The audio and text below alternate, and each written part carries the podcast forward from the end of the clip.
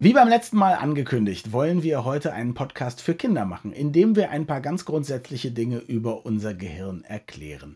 Wir sind sicher, dass Kinder ab vielleicht acht oder neun Jahren das ganz gut verstehen können. Kleinere können es selbstverständlich auch hören, vielleicht zusammen mit ihren Eltern, die dann noch mehr erklären können. Wir sind jedenfalls gespannt drauf, wie es euch Eltern und Kindern gefällt und sagen viel Spaß. Das Gehirn und der Finger was in unseren Köpfen und Körpern so vor sich geht. Ein Podcast mit Dr. Magnus Heyer und Daniel Finger.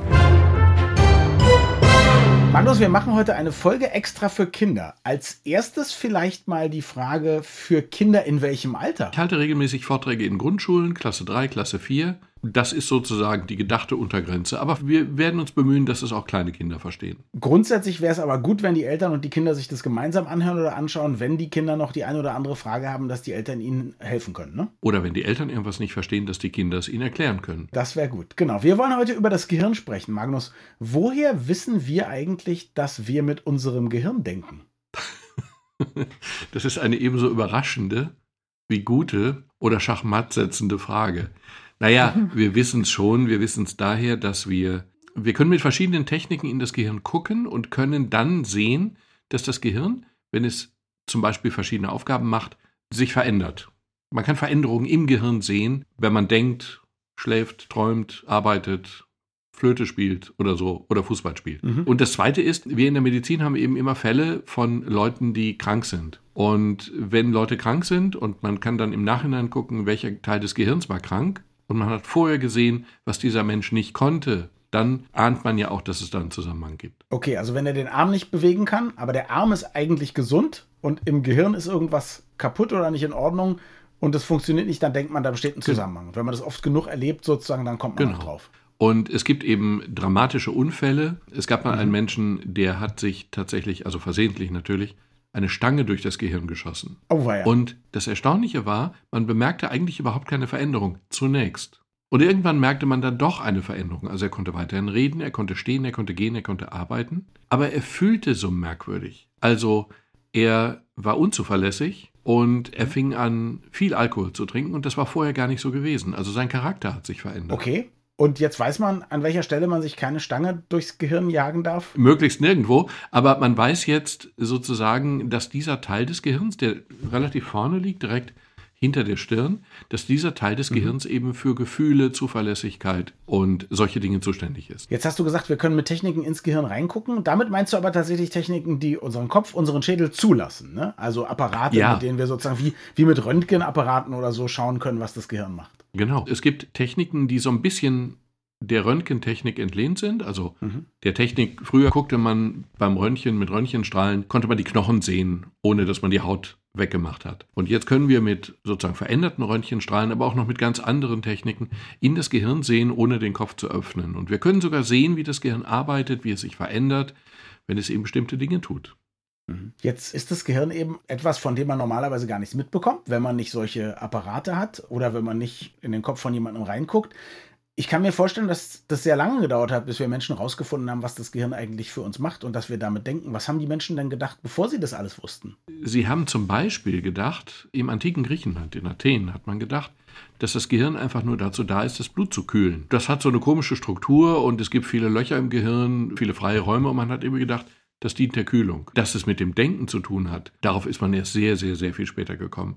Man hat auch das Gehirn nicht wirklich ernst genommen. Die alten Ägypter, die, die die Pyramiden gebaut haben und diese großartigen Tempel gebaut haben und die, die ihre Toten so präpariert haben, dass sie möglichst ewig so erhalten bleiben, die haben alles, was wertvoll war, ganz, ganz sorgfältig präpariert, also das Herz, die Lunge, den Magen, den Darm und das Gehirn haben die einfach weggeworfen. Das schien ihnen nicht wichtig. Ja, die haben, glaube ich, diese Organe, also was du gerade gesagt hast, Herz und so weiter, versucht möglichst äh, lange zu erhalten, weil sie gedacht haben, irgendwie leben die Leute nach dem Tod wieder oder gehen in irgendein Totenreich über und brauchen dann ihre Organe noch. Das Gehirn eben nicht hat dann auch nicht geklappt. Aber es hätte genau. mit Gehirn, glaube ich, auch nicht geklappt. Ne? Nein, aber es ist ja schon total witzig, dass dieses ganz geheimnisvolle Organ, von dem wir heute wissen, dass wir damit denken, dass unser Charakter im Gehirn ist, dass unsere Fähigkeiten im Gehirn sind, dass alles, was wir lernen, im Gehirn mhm. gespeichert ist, dass genau dieses Organ von denen überhaupt nicht ernst genommen wurde. Sie haben gedacht, man denkt mit dem Herzen und das Gehirn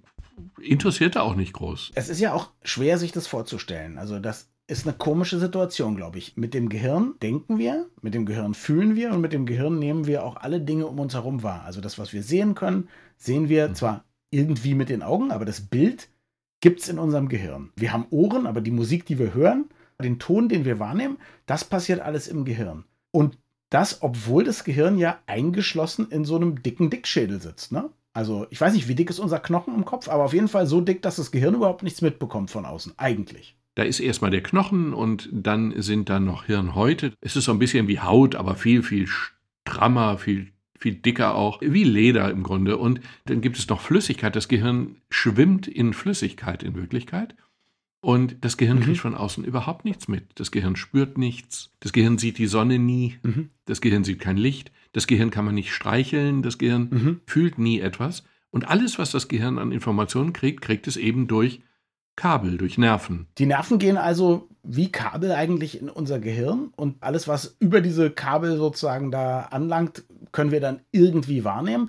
Woraus besteht das Gehirn denn selber? Besteht es auch aus Nerven? Das Gehirn besteht aus unfassbar vielen Nervenzellen, Milliarden von Nervenzellen. Mhm. Wir haben zehnmal so viele Nervenzellen im Kopf, wie es Menschen auf der ganzen Erde gibt. Und diese Nervenzellen verbinden sich miteinander und dann lernen sie Dinge auswendig indem sie sich miteinander verbinden und immer enger mhm. miteinander verbinden und mit anderen nicht verbinden. Und auf diesem Wege lernen wir schreiben und lesen und Radfahren und Tischtennis spielen. Und jetzt ist das ein bisschen schwer vorstellbar. Also es gibt da diese Nervenzellen, die verbinden sich irgendwie. Dann, dann ist dazwischen auch wie, sowas, wie so ein kleines Kabel. Nervenbahn nennt man das, glaube ich. Und zwischen diesen Nervenzellen laufen ja so kleine elektrische Ströme her. Ne? So wie das, was auch mhm. äh, aus einer Batterie kommt oder aus der Steckdose oder so. Aber wie genau dieser kleine Strom zwischen den Nervenbahnen und Nervenzellen, wie der zum Beispiel das Bild von einem Fahrrad oder den Geschmack von Zitroneneis in meinem Gehirn macht, das wissen wir noch überhaupt nicht. Ne? Naja, wir wissen schon ein bisschen. Also, wenn du dir einfach deine Oma vorstellst, jetzt, mhm. deine Oma, dann gibt es ja verschiedene mhm. Dinge, an die du dich erinnerst. Du erinnerst dich an ihre Stimme, du erinnerst dich an ihr Gesicht, du erinnerst dich vielleicht an ihr Lächeln und an ihren Kuchen. Mhm. Und für den Geruch von dem Kuchen sind jetzt ein paar wenige Zellen in deinem Kopf zuständig. Und für ihr Gesicht mhm. sind ein paar wenige Zellen zuständig. Und für ihre Stimme, die Erinnerung an ihre Stimme, sind auch ein paar Zellen zuständig. Als du deine Oma gehört hast, sind eben immer diese Zellen aktiv geworden. Mhm. Und weil du sie gleichzeitig gesehen hast, sind auch die Zellen aktiv geworden für ihr Gesicht. Und wenn du dich jetzt erinnerst, dann werden genau dieselben Zellen aktiv, die damals aktiv geworden sind, als du sie vor deinen Augen gesehen hast. Diese Zellen finden dann durch diese Verbindung auf magische Weise zueinander und die feuern alle gleichzeitig. Und wenn die gleichzeitig feuern, dann erinnern wir uns an die Oma, an die Stimme, an den Kuchen und ans Gesicht.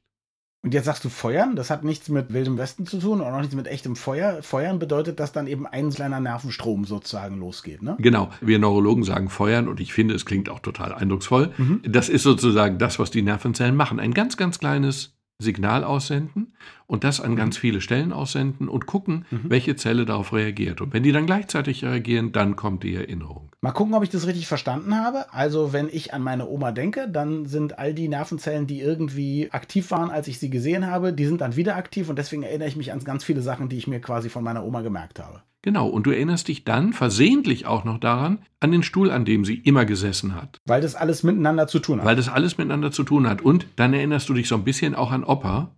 Also Opa, wir sprechen hier im Ruhrgebiet das ganz schnell und auch nicht Oma. Wir würden hier Opa sagen, aber klar. Genau, Oma und Opa. Und dann erinnerst du dich gleichzeitig auch ein bisschen an Opa, weil der ja häufig daneben gesessen hat, zum Beispiel. Jetzt habe ich aber eine Frage. Und zwar, irgendwann habe ich ja als Kind meine Oma das allererste Mal gesehen. Woher wussten denn die Nervenzellen, dass die jetzt dafür zuständig sind, irgendwelche Sachen über Oma abzuspeichern? Da kommen wir jetzt genau in den Bereich, wo wir zunehmend gar nicht mehr wissen, wie es funktioniert. Wir wissen, dass okay. es funktioniert. Aber es gibt eben Zellen, die sind, sagen wir mal, für ganz tiefe Stimmen zuständig. Mhm. Und nur für ganz tief, wenn ich ganz tief spreche, dann reagieren nur die. Also jetzt sind solche Zellen dann aktiv. Ja, verstehe. Und dann reagieren eben bestimmte Zellen auf Oma, weil die eine relativ hohe Stimme hatte. Ich habe neulich eine Kassette gefunden, wo meine Oma gesungen hatte in der Kirche. Mhm. Das war unglaublich hoch und plötzlich konnte ich mich an den Rest von Oma auch wieder erinnern. Mhm. Also mehr noch als sonst, durch die Stimme, mhm. die ich gehört habe. Die Zellen, die aber dann eben nur die hohen Töne, mit denen Oma immer gesprochen hat, wahrnehmen, die nehmen auch die hohen Töne von einer anderen Tante wahr. Die sind also nicht nur für Oma zuständig, sondern auch für andere. Aber dann kommt dann eben das typische Gesicht und dann kommt der Kuchen und das passt ja bei der anderen Tante ja nicht zusammen und insofern sind dann die Zellen, die zusammen feuern oder eben Strom verschicken. Die Zellen, die sind dann typisch für Oma. Aber nicht jede einzelne Zelle ist schon in sich typisch für Oma.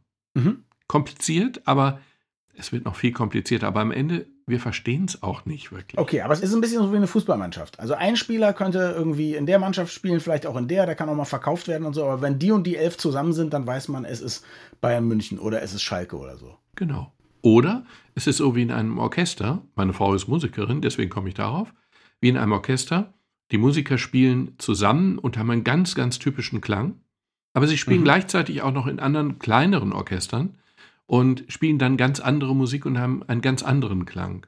Und so funktioniert das Gehirn eben auch. Sie spielen in Orchestern, mhm. aber, und das ist der Unterschied zu den Musikern und zum Fußball, im Gehirn gibt es keinen Trainer, es gibt keinen Chef, mhm. es gibt keinen, der dirigiert.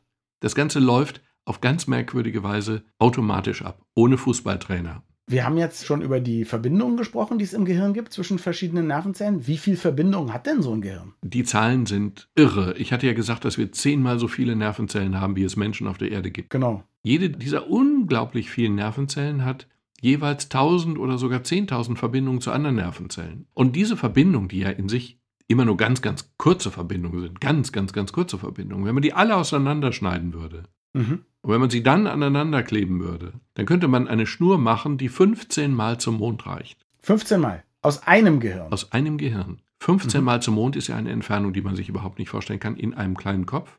Aber das hängt damit zusammen, dass sie eben sehr klein, sehr zart sind, diese Bahnen. Und Kinder haben mehr als Erwachsene. Und was noch erstaunlicher ist, Babys haben noch mehr als Kinder. Das heißt, wir kommen mit ganz, ganz vielen, noch viel mehr Bahnen auf die Welt und dann lernen wir und lernen und lernen und dann benutzen wir nur die, die wir brauchen. Und die anderen werden dann irgendwann abgebaut. Aber würde das nicht bedeuten, dass Babys viel schlauer sein müssen als Erwachsene? Ja, den Gedanken oder Kinder viel schlauer sein müssen als Erwachsene. Im Prinzip ist das auch so. Mhm. Erwachsene lernen mehr, die wissen mehr. Insofern sind die schlauer, weil sie mehr wissen. Aber mhm. Babys und Kinder haben noch mehr Möglichkeiten. Sie, sie können noch alles lernen und sie können alles problemlos lernen, denn die Bahnen sind noch da. Insofern sind Kinder schlauer von dem, was sie können und Erwachsene sind schlauer von dem, was sie wissen. Jetzt habe ich ein bisschen Angst. Ich habe ja auch Kinder. Wenn meine Kinder das hören, dann sagen die vielleicht, Mensch, dann lerne ich nicht. Wenn ich gar nichts lerne, dann kann ich am allermeisten. Das ist leider falsch. Das wäre eine unglaublich charmante und einfache Lösung. Aber das Gehirn arbeitet nach dem Prinzip, was ich nicht brauche, mache ich weg. So wie wenn ich mir den Arm gebrochen habe und ich habe den Arm in der Schlinge, dann werden die Muskeln, die ich nicht brauche, weil ich sie nicht benutzen kann, einfach viel kleiner und dünner. Oh, das hatte ich mal. Ich hatte das an einem Bein allerdings. Und als mein Gips abkam, war mein eines Bein, wo der Gips dran war, nur halb so dick wie das andere Bein und war ganz schwach und mickrig. Genau, es sieht furchtbar aus. Das hatte ich auch mal auch am Bein. Bei mir war es mhm. das linke. ja, ich weiß nicht mehr genau. Ich glaube das rechte, aber ja. Und hier ist es so, wenn das Gehirn nicht benutzt wird, also wenn wir gar nichts lernen, wenn wir uns einfach nur auf die faule Haut legen, dann werden diese mhm. Bahnen alle abgebaut. Also jedenfalls die allermeisten. Also dann hat mhm. man ganz schnell ganz wenige Verbindungen und dann wird es richtig schwer, neue Dinge zu lernen. Also es ist einfach für Kinder total praktisch, diese Bahnen noch zu haben, weil man auch viel, viel leichter lernen kann als Erwachsene. Bei vielen Aufgaben merkt man das ja. Ich meine, wenn Kinder gegen Erwachsene Memory spielen, dann scheitern die Erwachsenen und die Kinder strengen sich noch nicht mal an. Mhm. Das ist für uns ziemlich demütigend. Und für die Kinder es ist schön. Ich habe immer gedacht, als Kind zumindest, dass wenn ich noch mehr lerne und noch mehr lerne und noch mehr erlebe und mich an noch mehr erinnern würde, dass mein Gehirn irgendwann voll ist und dann nichts mehr reingeht. Aber bis jetzt ist mir das noch nicht passiert. Muss ich das irgendwann befürchten? Oder vielleicht hast du noch nicht genug gelernt, bis dein Gehirn voll das war. Das kann auch sein. Nein, nein, es ist so, das ist das Tolle, was das Gehirn vom Computer unterscheidet. Wir kennen ja Computer oder Handys und irgendwann ist einfach der Speicher voll und dann passt nichts mehr rein. Und beim Gehirn ist es im Grunde sogar andersrum. Also erstens, das Gehirn ist nie voll. Man kann so viel lernen, wie man will. Es wird nie, nie, nie voll sein. Und das Zweite und noch erstaunlichere ist, je mehr wir lernen, desto mehr, noch mehr passt eigentlich rein ins Gehirn. Wir lernen schneller und einfacher, wenn wir schon viel gelernt haben. Warum das so ist, können wir gar nicht genau erklären. Aber wenn wir jetzt zum Beispiel eine Fremdsprache lernen, wir lernen Englisch, dann ist das schwierig. Aber wenn wir eine zweite Fremdsprache lernen, dann noch Spanisch obendrauf, dann wird das leichter und die nächste und die übernächste wird noch leichter. Also spricht ganz viel dafür, viele Sprachen zu lernen und dann möglichst früh, weil man eben noch die Verbindungen hat, sowieso noch hat und die dann ganz einfach nutzen kann. Mhm. Warum sind eigentlich Tiere nicht so schlau wie Menschen? Liegt es daran, dass die schlechtere Gehirne haben? Also es liegt nicht daran, dass sie kleinere Gehirne haben, weil es einfach Tiere mhm. gibt, die viel größere Gehirne haben als wir. Mhm. Also den Zusammenhang zwischen der Gehirngröße und der Intelligenz, den gibt es so eindeutig nicht. Also mhm. Wale haben viel größere Gehirne als wir. Sind die schlau? Ganz sicher. Sind die schlauer als wir? Wahrscheinlich eher nicht. Orang-Utans haben, die sind ja größer als wir und die haben deutlich kleinere Gehirne als wir. Sind sie deswegen dümmer? Eher nicht. Glaubst du, Orang-Utans sind so schlau wie wir Menschen? Nein. Wahrscheinlich nicht. Genau. Und mhm. da haben sie, und die haben auch ein kleineres Gehirn. Aber wir glauben ja manchmal, dass wir, die wir überlebt haben und der Neandertaler hat nicht überlebt, dass wir sehr viel klüger sind als der Neandertaler. Mhm. Also Neandertaler ist eine Form von Urmensch, der vor, ich weiß nicht, vielen tausend Jahren auf jeden Fall gelebt hat und dann irgendwann ausgestorben ist. Mhm. Und die Neandertaler, man kriegt jetzt raus, dass sie wohl doch auch Werkzeuge benutzt haben und eine Sprache hatten. Und man weiß schon länger, dass ihr Gehirn deutlich größer war als das von uns. Trotzdem haben wir überlebt und die Neandertaler nicht. Es ist schwierig zu sagen, ob die Größe des Gehirns der entscheidende Punkt ist. Der wirklich entscheidende Punkt ist es nicht. Funktionierten denn die Gehirne von, oder also funktionieren die Gehirne von einem Walfisch, von einem Orang-Utan, von einem Neandertaler alle gleich wie unser Gehirn auch? Oder sind das vielleicht andere Modelle? Im Prinzip sind die ganz ähnlich aufgebaut wie unsere Gehirne. Mhm. Wenn du wirklich ein Tier sehen willst, was ganz anders aufgebaut ist als wir, dann kannst du dir den Tintenfisch angucken. Mhm. Der Tintenfisch hat ein völlig anderes Gehirn. Der hat ein Hauptgehirn und dann hat er in jedem seiner acht Arme noch ein zweites Gehirn. Also neun in der Summe. Und dadurch kann der Tintenfisch der kann Dinge tasten mit dem ersten Arm, mit dem dritten und dem fünften Arm und der muss gar nicht drüber nachdenken, weil die einzelnen Arme denken für sich selber. Und dann hat das Hauptgehirn nur die Aufgabe, das Ganze zu koordinieren, damit er auch tatsächlich in eine Richtung krabbelt und nicht gleichzeitig acht Arme versuchen, in verschiedene Richtungen zu krabbeln. Der Tintenfisch hat ein völlig anderes Gehirn als wir, aber so Tiere, die mit uns verwandt sind, die Affen sowieso, aber auch Säugetiere, Delfine oder so haben ein relativ ähnliches Gehirn wie wir. So, bevor jetzt böse Briefe kommen von Eltern, die es besser wissen, ich habe Walfisch gesagt. Ein Walfisch ist natürlich gar kein Fisch. Also ein Wal ist ein Säugetier. Ich benutze das manchmal in Vorträgen, um zu gucken, wie aufmerksam die zuhören. Wenn man in einer Schulklasse das Wort Walfisch benutzt, dann Gnade einem Gott. Es dauert nur Millisekunden, bis sie über einen herfallen. Ich habe ein Bild von einem Pottwal mal gezeigt. Das war aber gar kein Pottwal. Das kam sofort und präzise und der Schüler hatte recht. Ist doch gut, wenn die Kinder sich so gut auskennen. Die haben eben auch noch mehr Verbindungen im Gehirn. Vielleicht liegt es ja daran. Genau. Wir wollten auch noch darüber sprechen, weil das besonders spannend ist, was eigentlich passiert in unserem Gehirn, wenn wir schlafen und wenn wir träumen. Ja, dazu muss man erstmal sagen, eigentlich träumen alle Tiere, die wir kennen. Mhm. Oder schlafen erst einmal. Bei Träumen würde ich sagen, woher wissen das? Die können uns ja nicht erzählen. Nein, Sie können uns das nicht erzählen, aber wir können es trotzdem sehen. Wir können zum Beispiel bei einem Hund sehen, dass er, wenn er schläft, zum Beispiel mit dem Schwanz wedelt oder dass er bestimmte Bewegungen macht oder dass er sozusagen fast so ein bisschen im Liegen läuft. Und wir können tatsächlich, indem wir so Stecker auf den Kopf machen, können wir beim Menschen sehen, dass sie träumen. Und das können wir auch bei einigen Tieren. Und man kann dann feststellen, dass tatsächlich Tiere mit einem sehr guten Gedächtnis sehr viel träumen. Elefanten träumen deutlich mehr als wir. Und wir träumen deutlich mehr als Katzen zum Beispiel. Mhm. Und wahrscheinlich ist es so, also das Gehirn hat keine Pause, wenn wir schlafen. Das Gehirn ist sehr, sehr aktiv.